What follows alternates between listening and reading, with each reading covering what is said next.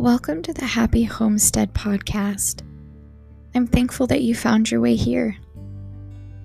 You're in the right place if you're looking for meaningful conversation that's raw, that's genuine, and that is centered around Christ. There may also be some conversation sprinkled in about coffee, chickens, day to day life that tends to be a bit messy, and also some things about the Enneagram. I hope that you can snuggle up with me with a cup of coffee or a cup of tea, and that we can dive in together, and that this becomes a safe, relaxing place of rest for you. Thank you for joining me. My name is Elizabeth, and I'm excited for this journey. Blessings.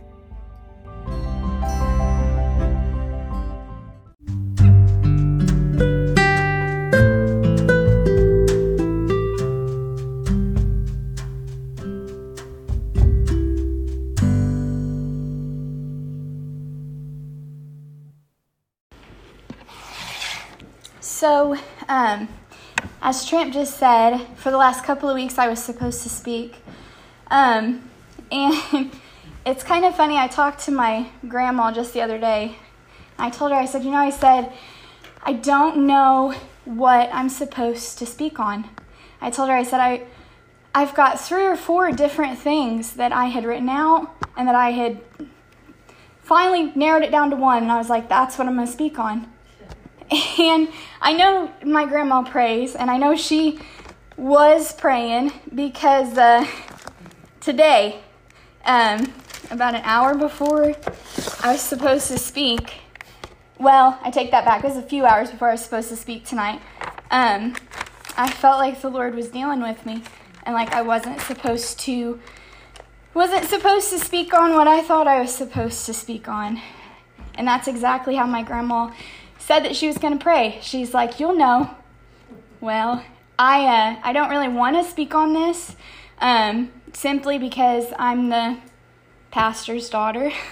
um, most of you here know me really well, but there's some of you that just recently know me. You don't know me super well, um, so it kind of puts me in a weird situation. But I'd like for you to turn to Luke chapter five with me, if you would. And um, for those of you who've been at church on uh, Sunday, the last couple of Sundays, um, the lessons have been on unity in the church. Um, and from the time that I've accepted Christ into my life, that's one thing that I have learned is that when the Lord repeats himself more than once, you best listen and take that to the Lord in prayer.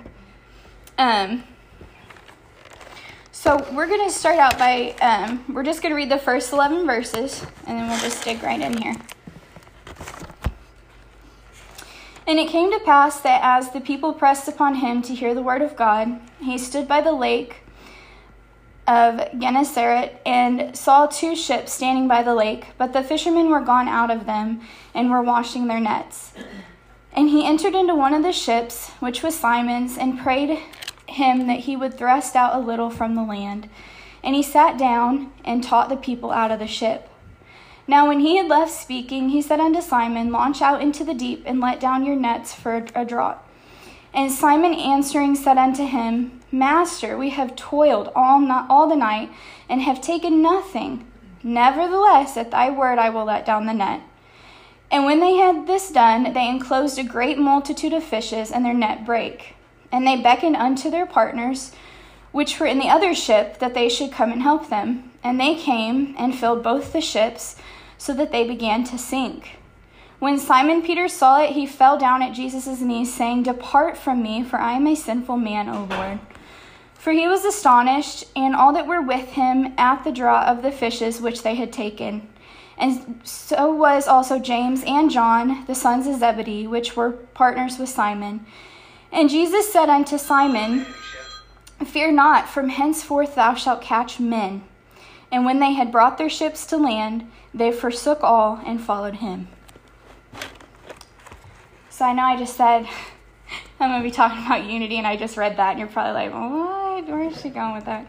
Um, so, at the beginning of Luke 5 here, uh, we see Jesus telling Simon that he'll catch men. So, you've all probably heard that Bible story that we're to be fishers of men. Well, later, later on down in Luke 5, we have the story of the paralytic man. And at first glance, it could be easy to think that these two different instances do not correlate, but they actually do. And we'll get into the how of that in just a little bit. But for now, I want to um, focus on the story of the paralytic man. So let's jump on down to verse 17 in chapter 5. Uh, and we're still in Luke. And it came to pass on a certain day, as he was teaching, that there were Pharisees and doctors of the law sitting by, which were come out of every town of Galilee and Judea and Jerusalem. And the power of the Lord was present to heal them. And behold, men brought in a, be- a bed a man which was taken with palsy.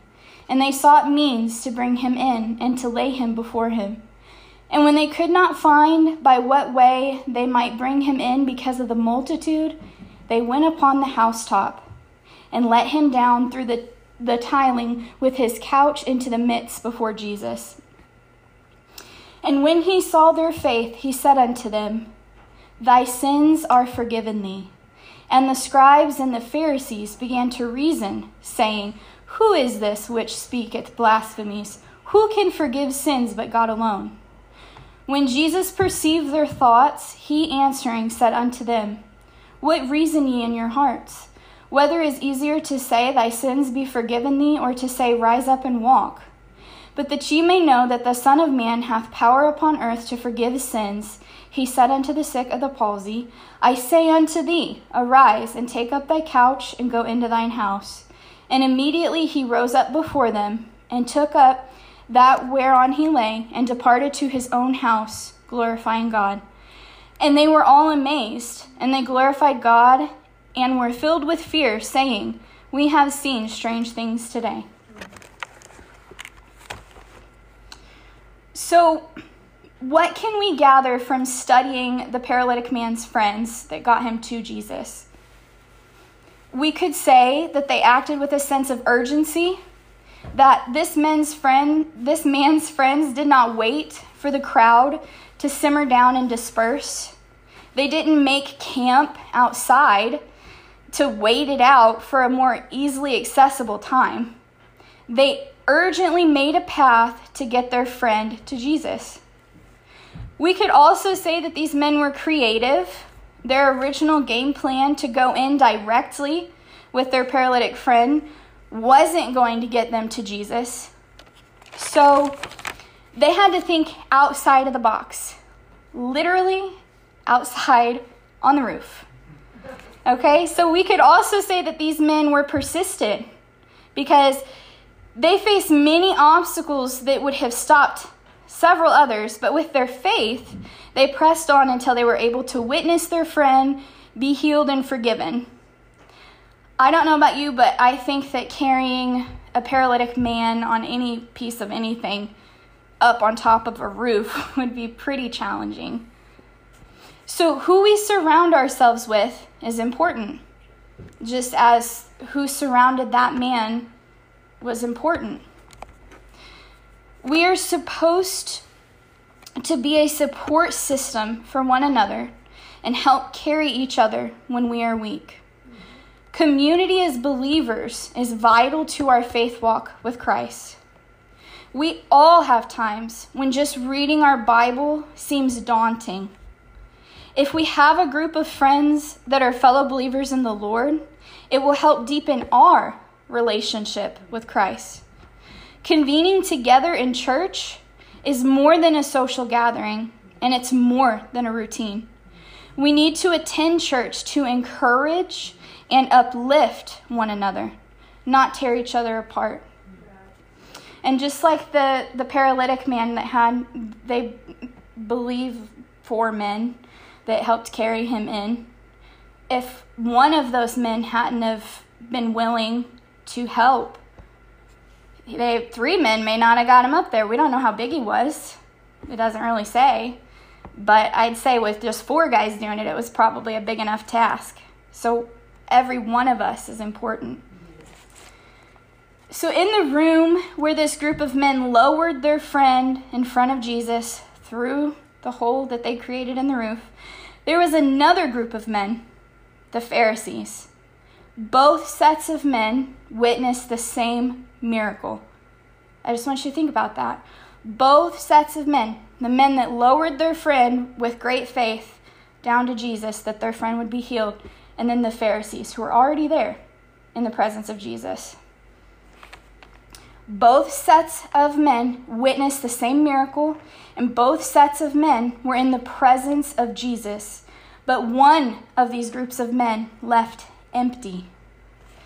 The Pharisees had no concern for the man that Jesus healed. Rather, I'm sure that they thought he was a disturbance, maybe a disruption to Jesus' teaching. The Pharisees took no joy in the man's healing and forgiveness.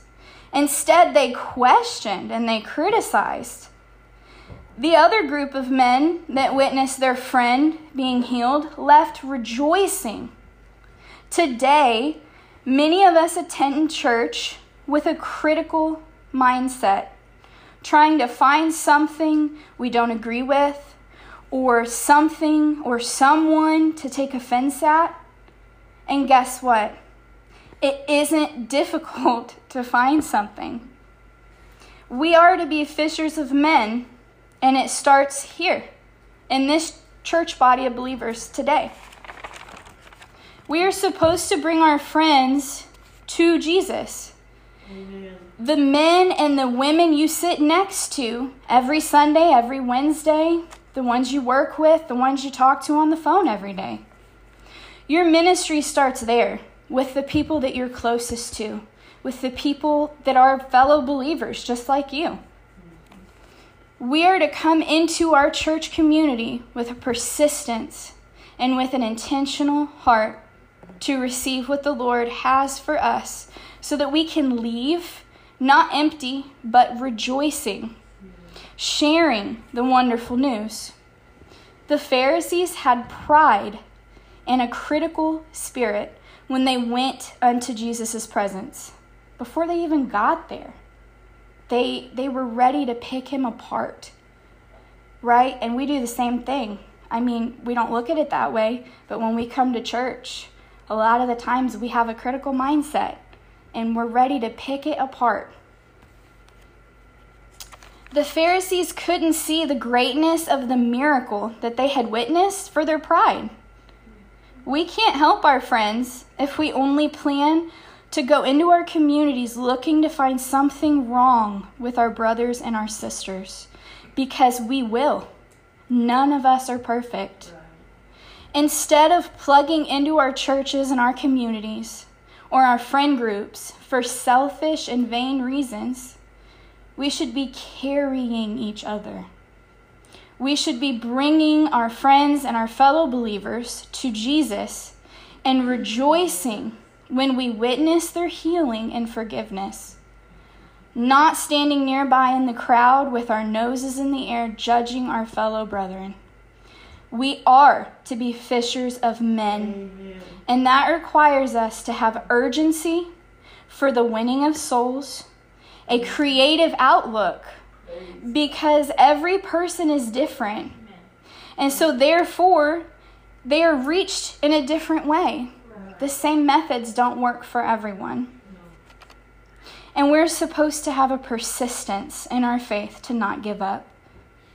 Because sometimes healing and forgiveness awaits through a hole in the roof. And I know it was really short. That's not what I had planned to give, but I felt it heavy on my heart that that's what I was supposed to say tonight. They had great faith. Yeah. And then it also, I, and I never even mentioned that before, it said that we have seen strange things to them. You know, that may be different for everybody. I mean, to, to not, not even expect to see. Right. Yep.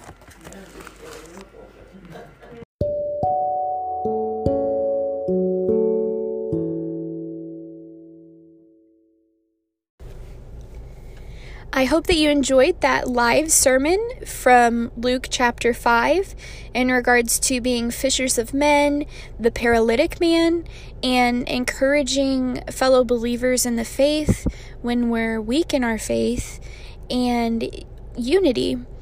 I just want to thank you all for listening, and as always, for your ongoing support.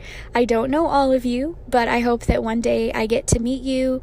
I thank you for sharing. Um, it's just wonderful just to to see the way that the Lord works, and I, I'm so grateful for all the blessings that He's given me.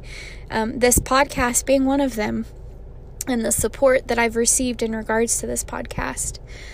I also uh, wanted to let you know that I do still have episodes of the series of Moses that I need to publish so you can share away.